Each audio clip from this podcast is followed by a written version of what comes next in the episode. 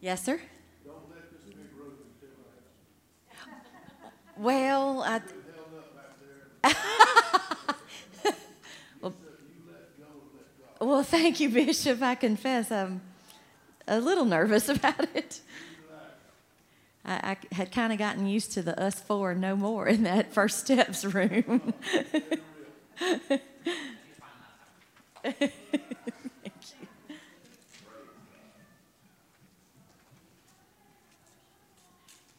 Well, we'll give a couple more minutes and then we'll take prayer requests and start with prayer.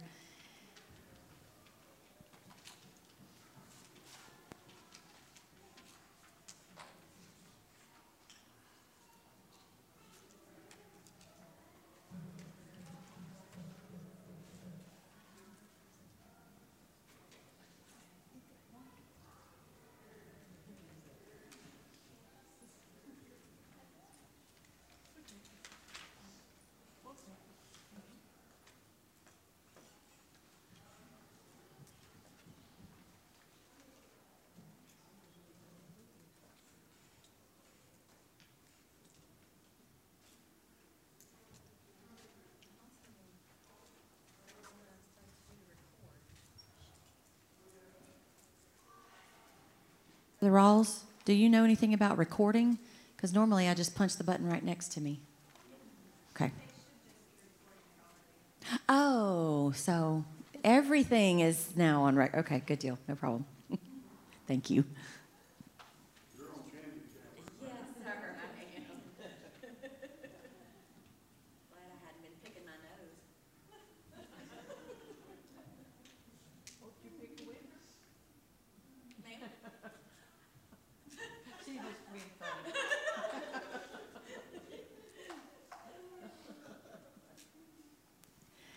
All right. Well, thank y'all all for being here. I have not necessarily been introducing myself to all of y'all. So I am Delene Rawls, and this is session six of a study of the book on prayer. We combined the session that has been in here um, for the ladies because of some unforeseen things. So um, thank you all for relocating from First Steps into this room or sticking with us in here. Um, the things that we've been talking about in our first five sessions are not necessarily required for tonight to work for you because um, we're using this book and each of our devotions kind of stands alone. And so it's possible for us to um, continue with this with tonight's session and, and anybody who's in here hopefully won't feel like um, they're lost or anything like that. But before we get started we definitely need to pray together. Um, i know that we need to be praying for the family of mike griffin brother philip griffin's father passed away monday evening. And uh, tonight is their visitation and tomorrow morning is the service for uh, brother mike. So let's just hold up Brother Phillips, Sister Mandy, Seamus, and Ivy, and Brother Phillips' mom. I think her name is Deborah Griffin. Uh, so let's hold them up. What other needs do we need to take before the Lord tonight? Sister Kathy. Oh, goodness. Yes, ma'am. All right. We'll be praying for that.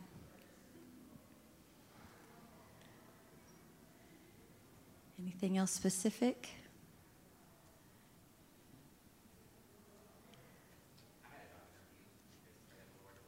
In Jesus' name, yes. Yes, job interview for Brother Brandon. Lord's will to be done. Yes, Sister Sarah. Okay, let's pray for Sister Layla Hunter. Absolutely.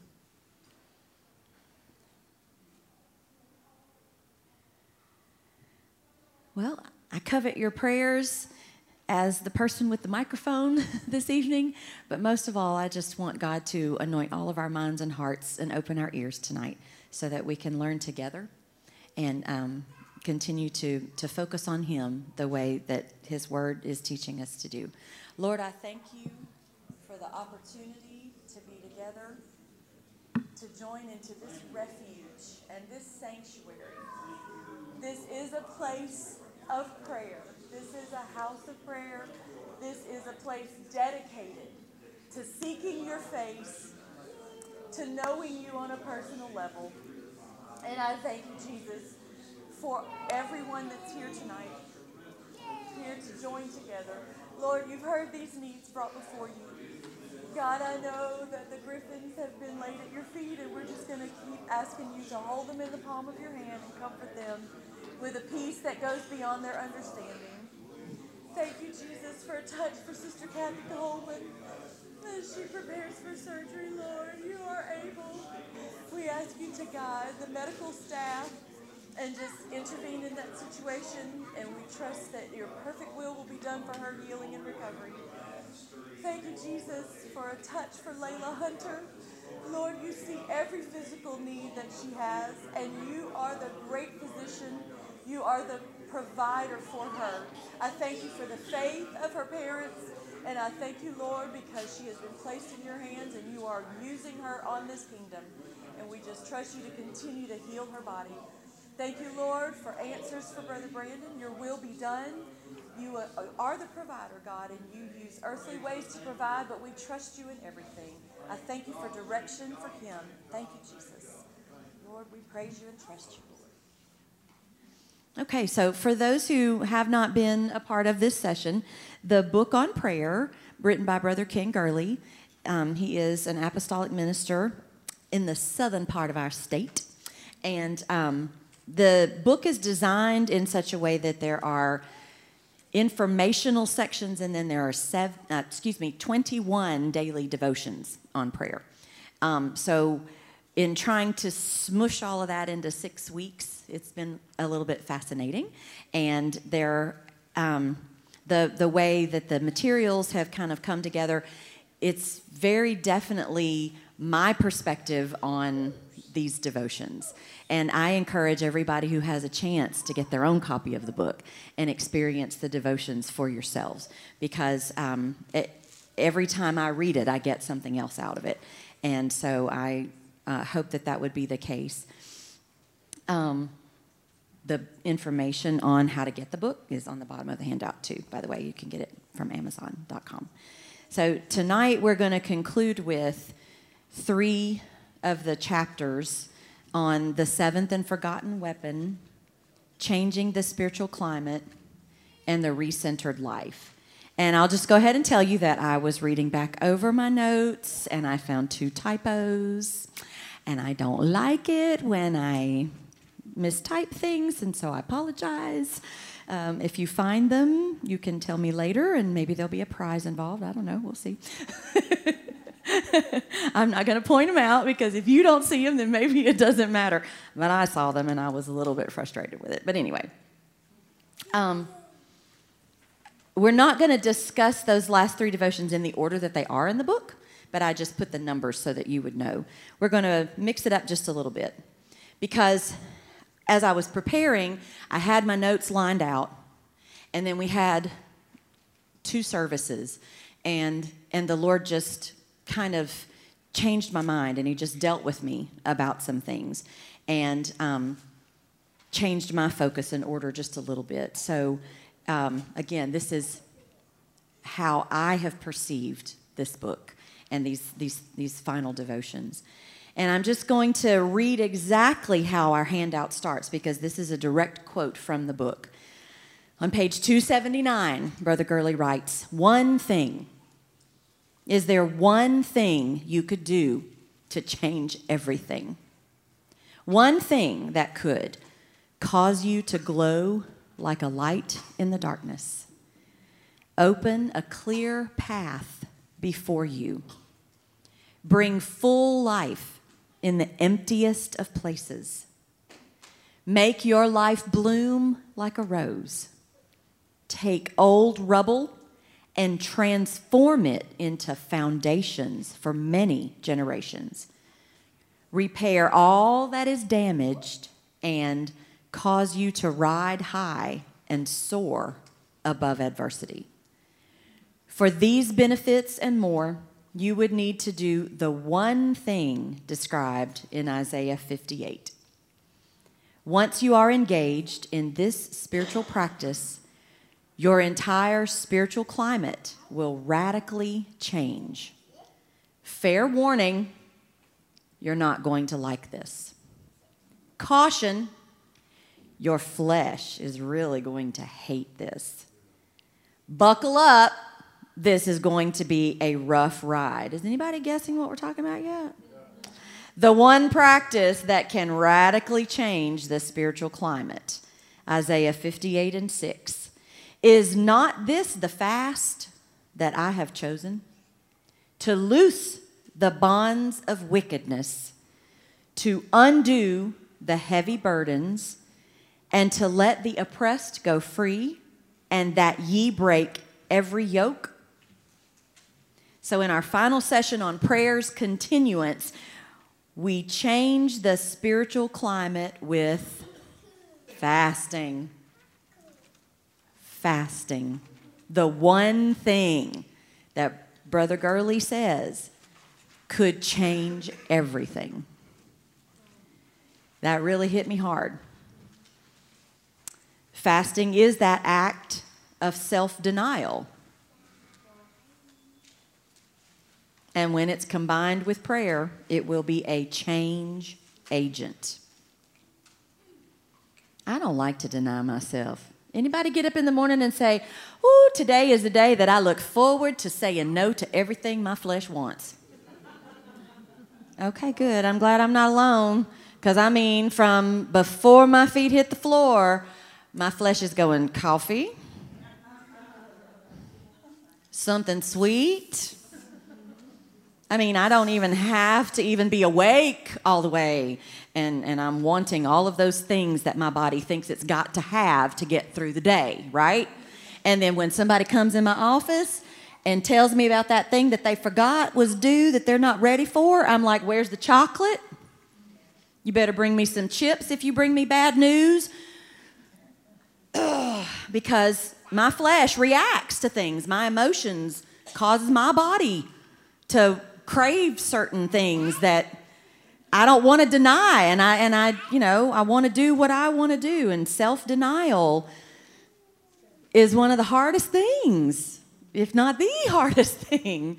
And we've talked about this in different ways those of us who've you know been a part of the, the prayer session because we've talked about how prayer meant rebuilding the altar and sacrifice is what happens at the altar. So sacrificing self well, fasting is that sacrifice of self also.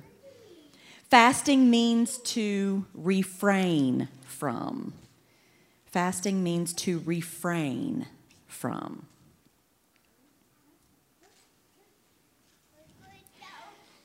So, I am certainly not an expert on fasting. I have had lessons taught to me, but uh, it, I'm preaching to myself and I'm learning about it through this lesson to, to try to be better at it myself too.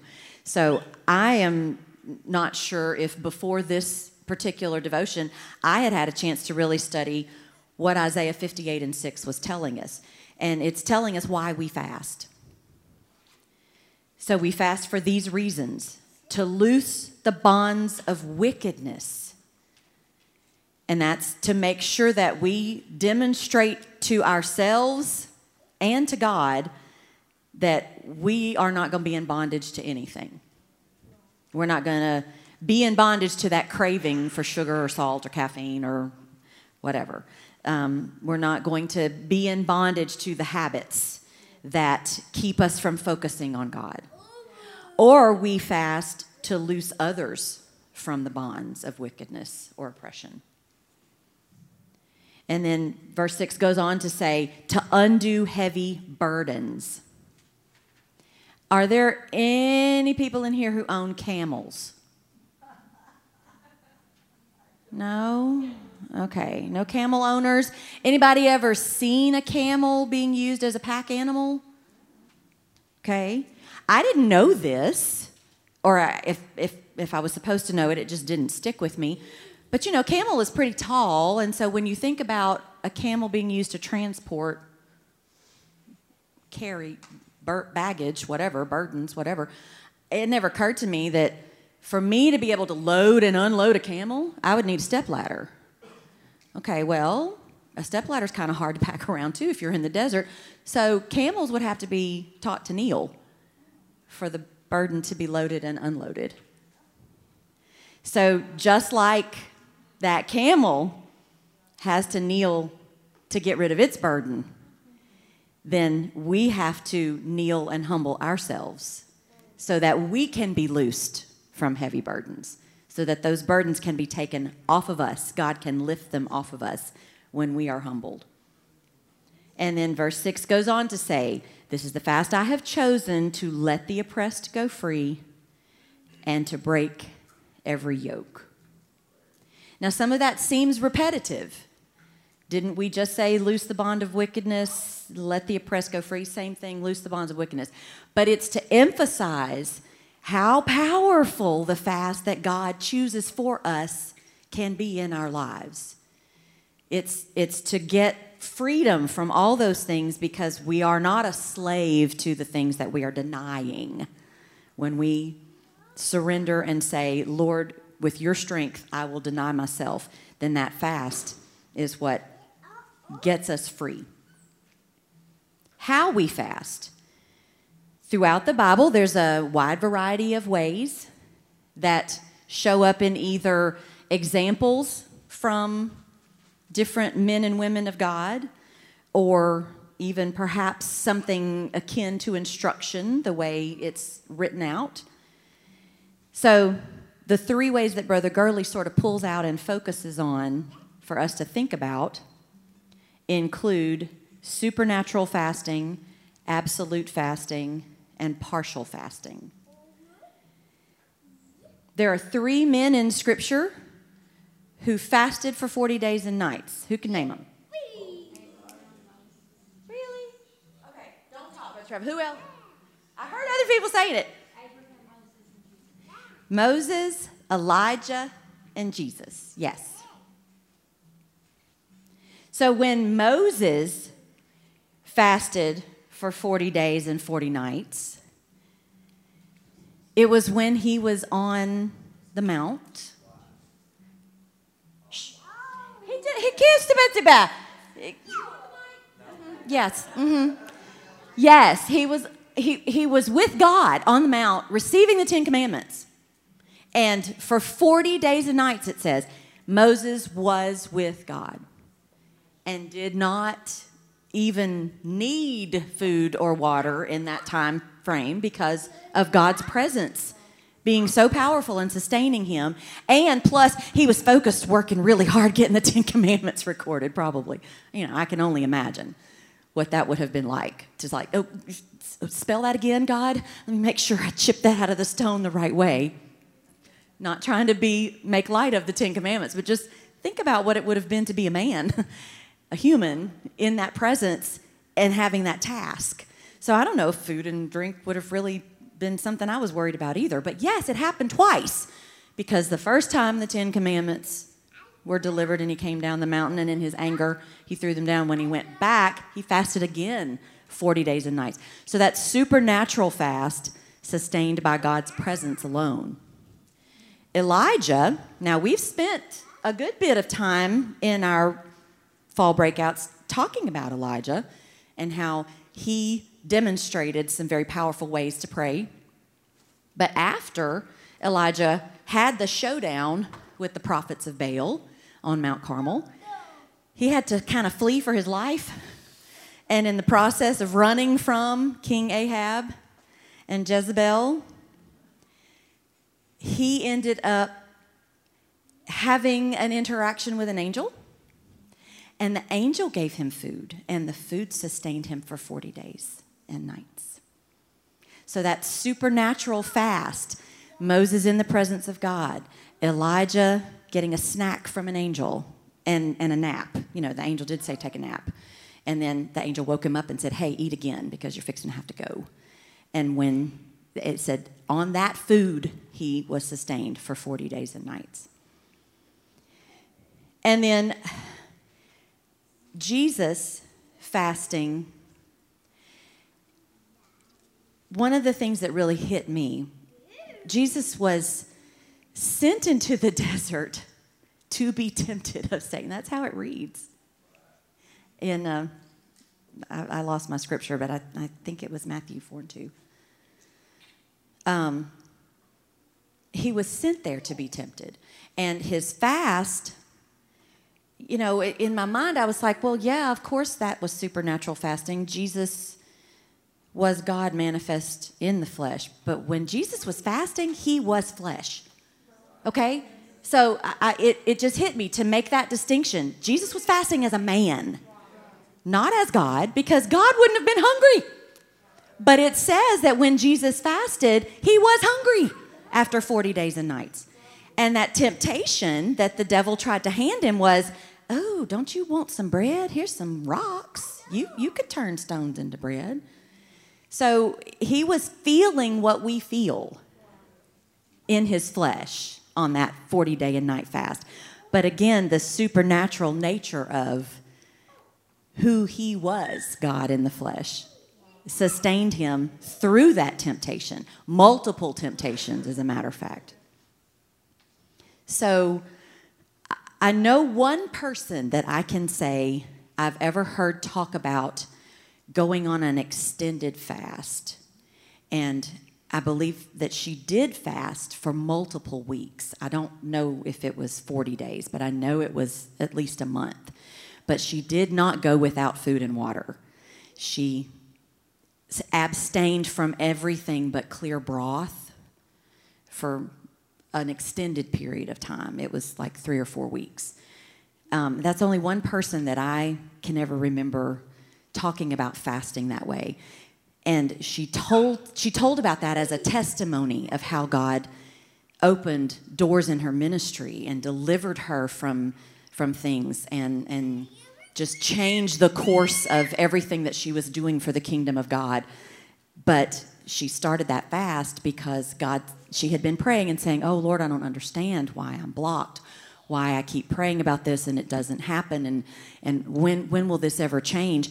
And while she was praying, she got hungry, and so she went to get something, and as she reached for the food, God spoke to her and said, If you will do this, I will open those doors. And so that lengthy fast for her was inspired by that supernatural voice that said, If you really mean what you say, and this is what you're asking for, deny yourself and watch what I will do. And I mean, today her testimony is still just magnificent, and God has expanded her territory through her ministry as a result of that moment in time.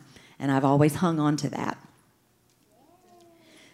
So, absolute fasting, there are examples in the Bible of short periods of, of men and women of God going short periods with no food or water. And so it does record where Paul, Ezra, and Esther experienced that. But what do we know about the human body going without food?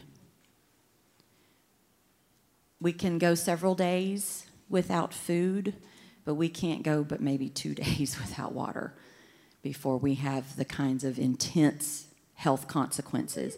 So, absolute fasting, there aren't very many examples of that in the Bible because it is a rarity.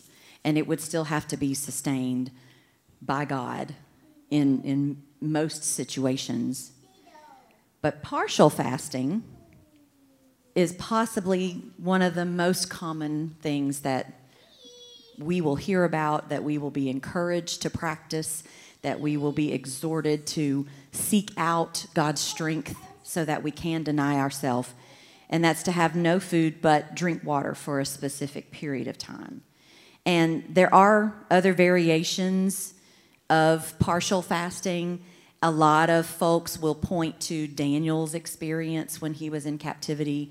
And I've even heard it called the Daniel fast, where you choose to deny certain categories of foods or, or, or types of foods for a period of time, because that is what Daniel did when that particular time that he was seeking for God's intervention when he was in captivity. But partial fasting is one that I know a lot of people make a regular practice of. And it's that regular reminder for all of those folks that I can think of that I can't get caught up in what I want. I've got to have this regular time that I'm reminded I can't do it without God. And if I don't set a time, then I, I will let myself get out of control. I will let my desires rule what I do instead of surrendering and submitting and denying myself so that God's desires can rule. Choose to fast. In Isaiah 58 and 6, it starts, Is not this the fast I have chosen for you? God has chosen a fast for us to break the bonds and bring freedom. When we fast and pray, heaven and earth are moved. When we fast and pray, heaven and earth are moved. Fasting is the God ordained and time worn means to change the spiritual climate. We talk about rainstorms as the heavens opening up sometimes, you know, like the heavens just opened up and all that water dumped out. So that's a part of our climate. Let's change our spiritual climate by opening up heaven and moving earth, having earthquakes shake our spiritual world, change our spiritual climate. God has chosen a fast. God has a fast chosen for you, so choose his fast. Anybody have a, a question or any comments about fasting? Anything that they It's that eleventh commandment that deals me so much trouble. Thou shalt not eat chocolate. I- Is that the one that, that, that never got rewritten when Moses broke the tablets the first time? Uh, yes, sir. Yes, sir. I, I can understand that one. I can understand that one. For me, Bishop, I can do without chocolate. It's chips. It's chips and salsa. Oh, glory! I, I, I want the salty stuff. Is that the 12th? yes, sir. Yes, sir. Yes, sir. I got gotcha.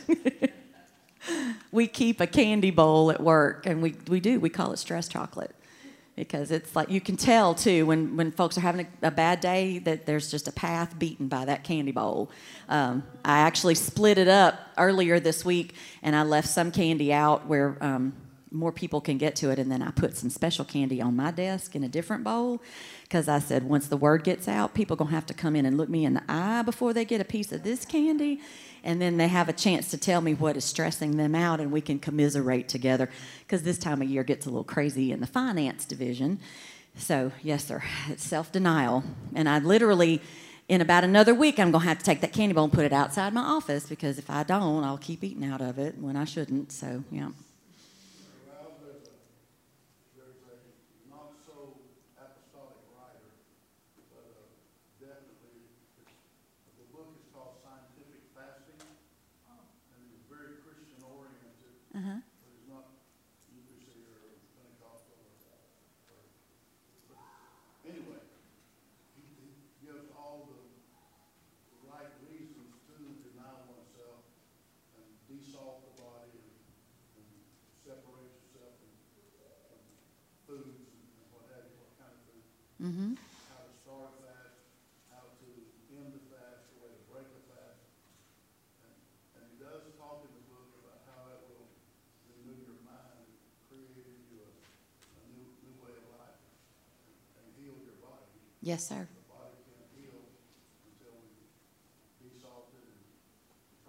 Yes, sir. And he talks about the natural things to eat, foods and do, which are really where the Daniel fast comes from.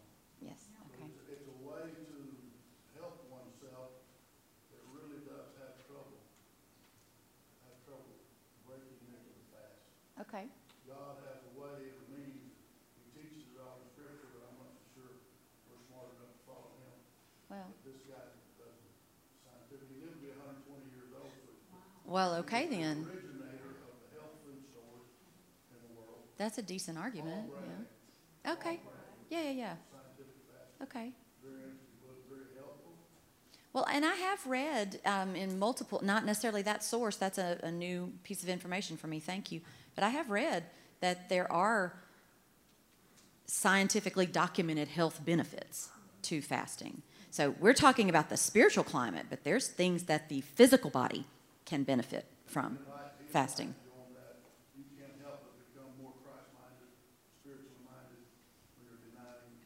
Mm-hmm.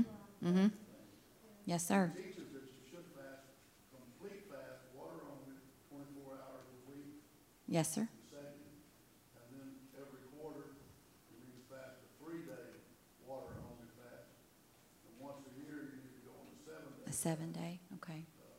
water only, no food content at all. And then every seven years, you need to go on a twenty-one day fast water only. And By that time, you know, you can, when you reach those areas of life, and every known disease has been healed in his clinics. Wow. Wow. That, I mean, yeah, sounds like it. sounds like it. Yeah, right, right. The Lord said, "Mm, "No, we, we done." That is that is excellent evidence of the the way that God's word can be verified by science. it's not a contradiction. Science can verify what God's truth is, and I'm I'm thankful for those kinds of examples. Yes, sir. Um, excellent, excellent. Well, I, I do want to be sure that we have time to continue on with page three. Um, we've been leading up to this, Brother Trevor. Prayer's continuance is the seventh weapon in the armor of God. Ephesians 6 11 through 17 describes the armor of God. And some of you already know how to fill in these blanks. The belt of truth, the breastplate of righteousness, shoes of the gospel of peace, shoes of the gospel of peace, shield of faith, helmet of salvation. And the sword of the Spirit, which is the Word of God. But in Ephesians 6 and 18, Paul describes what Brother Gurley calls a forgotten weapon, also. So, who's got my number one? Praying always with all prayer and supplication in the Spirit, and watching thereunto with all perseverance and supplication for all saints. Ephesians 6:18 says praying always in supplication and in the spirit.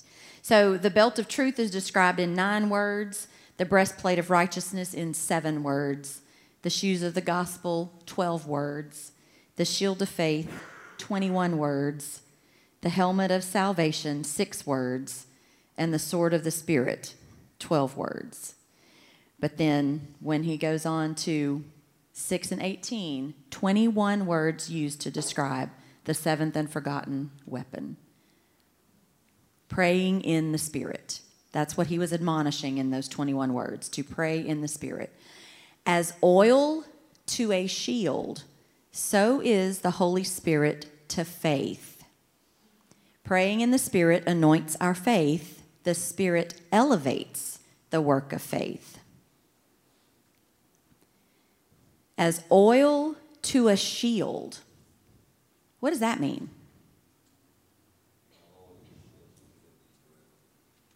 What makes a what makes a shield brittle if it's not oiled? I don't understand. He heard it preached once. That's good. It stuck with him. All right.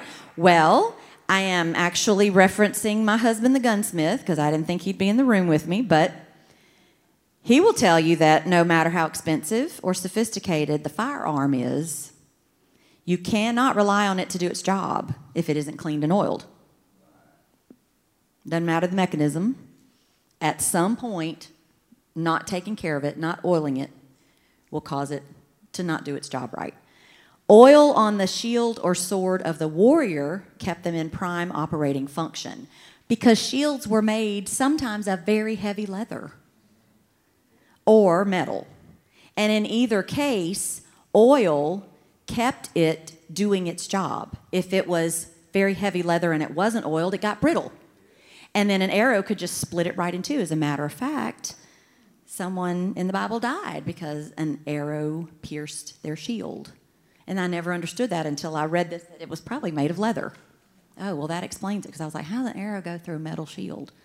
But even a metal shield needed oil to keep it from rusting, to keep it from corroding, to keep it ready to do its job.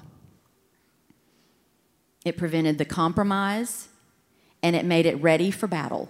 It offered protection and defense. Oil to the warrior was more than just a protection for a shield or, you know, um, a protection for a sword in some instances. It had many purposes. It would burn for them to have light, it would protect and soften and make things waterproof against the elements. It wasn't just their shield, it could have been all parts of their armor, all parts of the gear that they had to wear to go into battle would have to be oiled to protect and, and keep it ready against the elements. And oil has a lot of meaning in different examples in the Old Testament. It was used in anointing rituals for prophets, for priests, and for what do you think? Prophets, priests, and kings if someone was about to have authority conferred upon them, they were anointed with oil.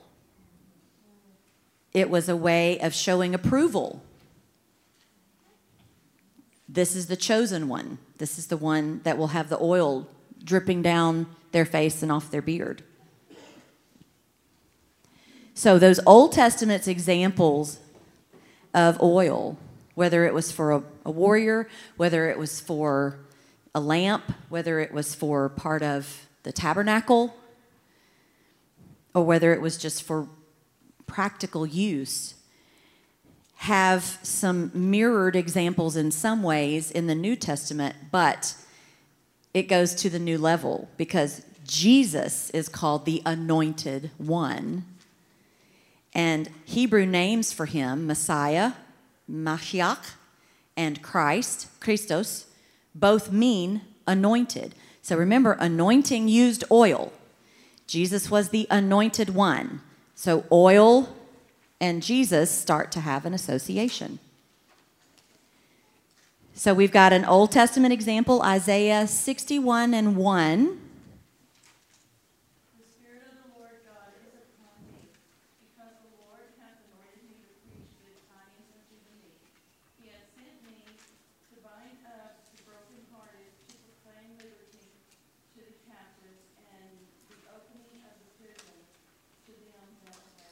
Mm. The Spirit of the Lord is upon me because He has anointed me to do all of these things to preach, to open up the prisons. So, Spirit and oil in the Old Testament. In the New Testament, 1 John 2 20 and 27.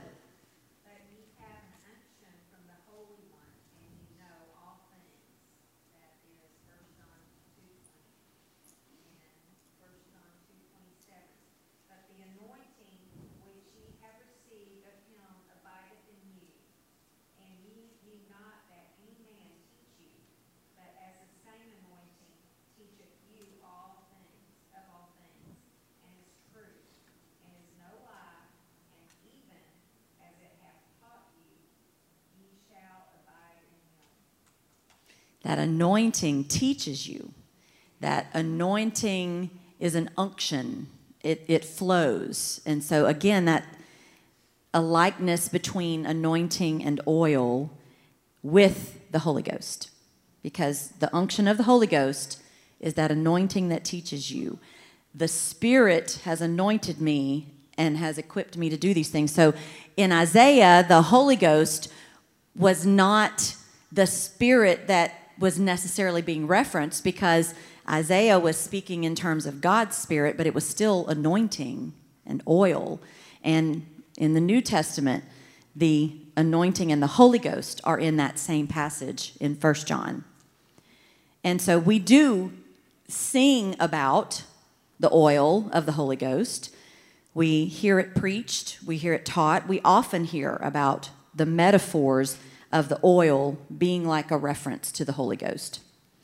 I don't know if you've ever seen the Sunday school example of colored water, like you can have red water in a container, and then when you pour the oil of the Holy Ghost into it, it doesn't mix, it stays separate, and it, and it causes things to be distinct as they should be. Oil and water don't mix. So the, the oil of the Holy Ghost covers things. It's hard to get it off sometimes. It's hard to scrub off something that's oily. But that's because if it's applied the right way and it does its job, then it covers everything. So if we want the anointing of the Holy Ghost to work in our lives, we take that shield of faith from Ephesians 6 and saturate it with the oil of the Spirit. Okay, so this, this one, this chapter was a deep one for me, and I pray that I'm not messing it up by trying to condense it and, and summarize it a little bit. But we've got all of these parts of the armor of God, the shield of faith being one of them. But when we pray in the Spirit, when we have the anointing of the Holy Ghost, and we pray in the Spirit as a result, then that anoints our faith and makes our faith work better. It elevates the work of our faith. So that's why Brother Gurley mentions that praying in the Spirit is that that oil of the Spirit might be that seventh weapon, not not listed out in Ephesians until 6 and 18. Praying in the Spirit is what activates the rest of that armor. When we talked about pure prayers last week, we talked about ways that we should make our time talking to God as humans. You know, we're, we're coming to God and we're trying to pray purely. We're trying to loose ourselves from distractions. We're trying to be as free from contamination as we can. So that's why we talked about praying genuinely, praying in secret, praying patiently, praying in His will. But what Brother Trevor brought up last week that I was like, okay, okay, but that's next week's lesson. He said, but the purest prayer is when you pray in the Spirit.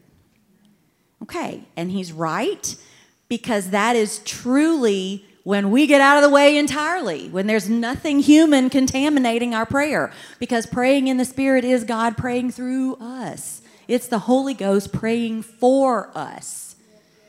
So that is the purest form of prayer. But as a human, I want to try to purify my prayers, my human prayers, until I can get to the point that God prays through me. And that's praying in the Spirit.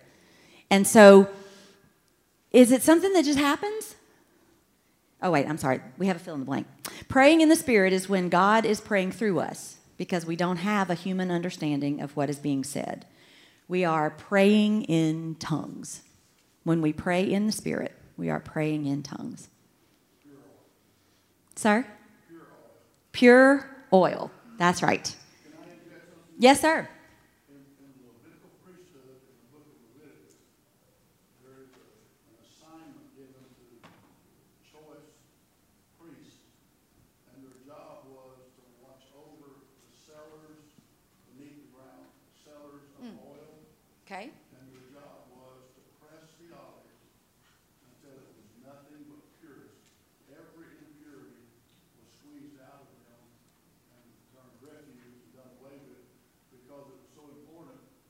When the candles were lit in the tabernacle, there could not be a flicker of, of yellow lighting.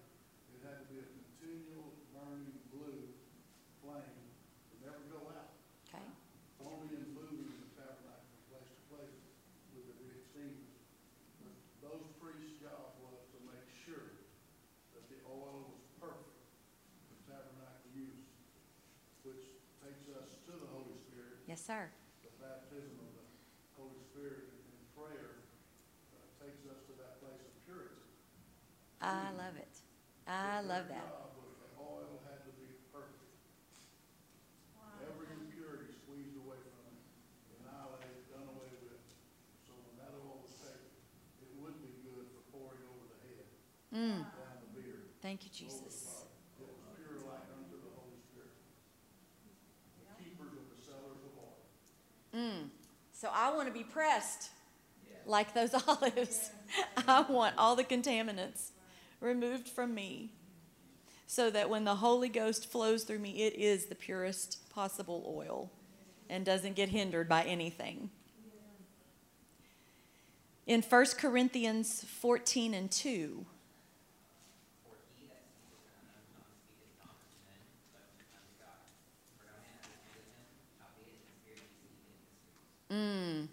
In the Spirit, he speaketh mysteries. In that scripture, Paul said that a person who is praying in tongues is speaking not to others, but directly to God. So, praying in the Spirit is the purest form of prayer because my mind doesn't get in the way. My emotions doesn't get in the way. I don't have to understand what the Spirit is speaking because God understands it. And that, that's all that is going to matter in that instance. To pray in the Spirit is to lose touch with our wishes and our will. So if, if praying in tongues is speaking directly to God and I don't understand what I'm saying, then I'm not thinking about my wishes and my will.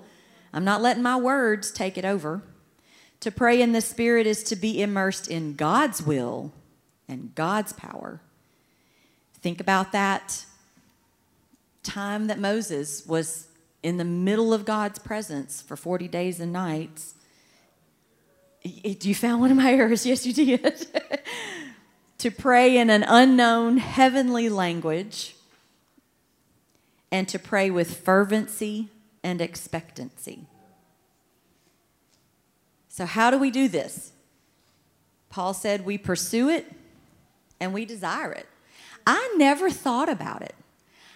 I'll be, I mean, I'm just being honest and transparent with y'all because I am certainly not any kind of expert or example of this. I, I just want to be a vessel in studying this particular book. But I've never had a thought, oh Lord, let me pray in the Spirit. I mean, I'm serious. I just kind of thought that if I prayed and it was God's will, then I would just start praying in the Spirit because that's just what would happen because I, you know, I finally got out of the way.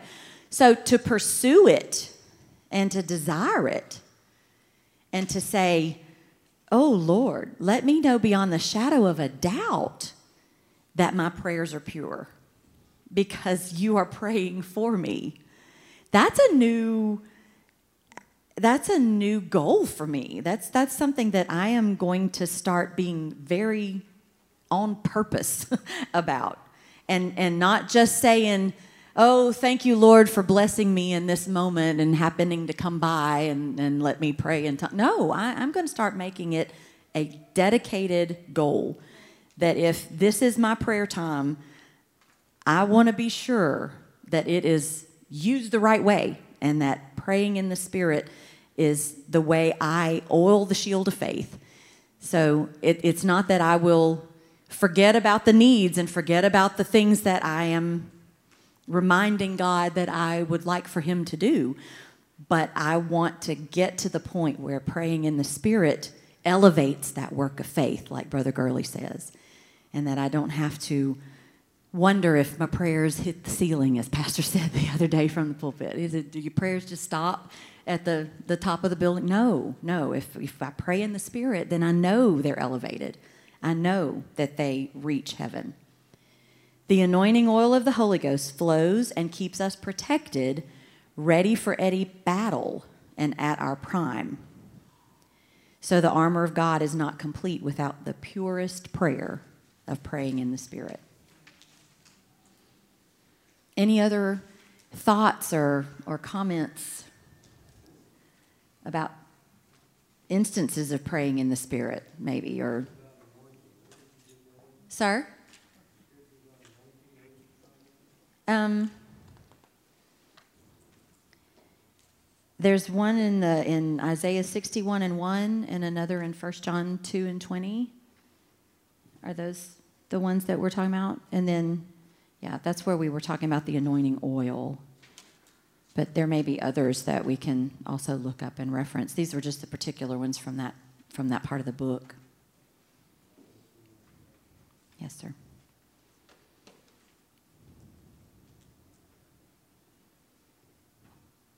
I do remember one particular time that um, God woke me up in the middle of the night, and there there was I, there had been a dream, and something horrible had happened in the dream, and I awoke with such fear that I didn't know what to do except to start praying, and I did start praying in the spirit and didn't even realize that's what was happening. And in the process of praying in the spirit, I went to the doorposts of our home and I started doing this with my hand. And I realized later that I was pleading the blood, that I was applying the blood to the doorposts of our home. The dream that I had had was about my little girl being molested I woke from that dream, and she was maybe in kindergarten or first grade at the time. And I remember that fear being so real, and I didn't know what else to do but just to start calling on God. And I do believe that, that by praying in tongues, He was elevating my faith at that moment. And later, in that same school system, a little girl the same age as my daughter was molested by an adult at school. But it was not my daughter's school. And I'm not saying that my praying in tongues sent that harm to another child. But I do believe that God showed me in that moment that by applying the blood to our doorposts, God had laid a protection over my baby girl. And I didn't know what I was praying. I just knew that in the Holy Ghost, in my mind, the blood was being painted over our doorposts. And I was saying, Pass over us, God. Pass over us. Pass over us. And that's the kind of experience that I want to ask God for, that I want to seek out. I don't want to wake up from dreams like that. Don't get me wrong. That's not something I want to repeat. But if that's the kind of thing that leads to me seeking and desiring and pursuing that oil of the Holy Ghost speaking through me and elevating my faith, then, you know, I, I know for a fact that that was one time that God will never let me forget that He made that possible for me. So, our last devotion, quick summary of it is the recentered life and for prayer to continue the way that it should and in a way that is going to awaken the revival that our world needs. We need to center around him. Anybody ever ask god where are you god? Anybody ever feel that way? Every day? How often do we miss god only to discover god has been missing us so perhaps we should ask ourselves in those times when we think we can't find God God, where am I? God, where am I? Am I where you want me to be? Am I where you are? because you're everywhere. So where have I gone? where have I gone? You haven't left me. We put God in the center of our lives when we look to Him, listen to Him, and follow Him. We put God in the center of our lives when we look to Him, listen to Him, and follow Him.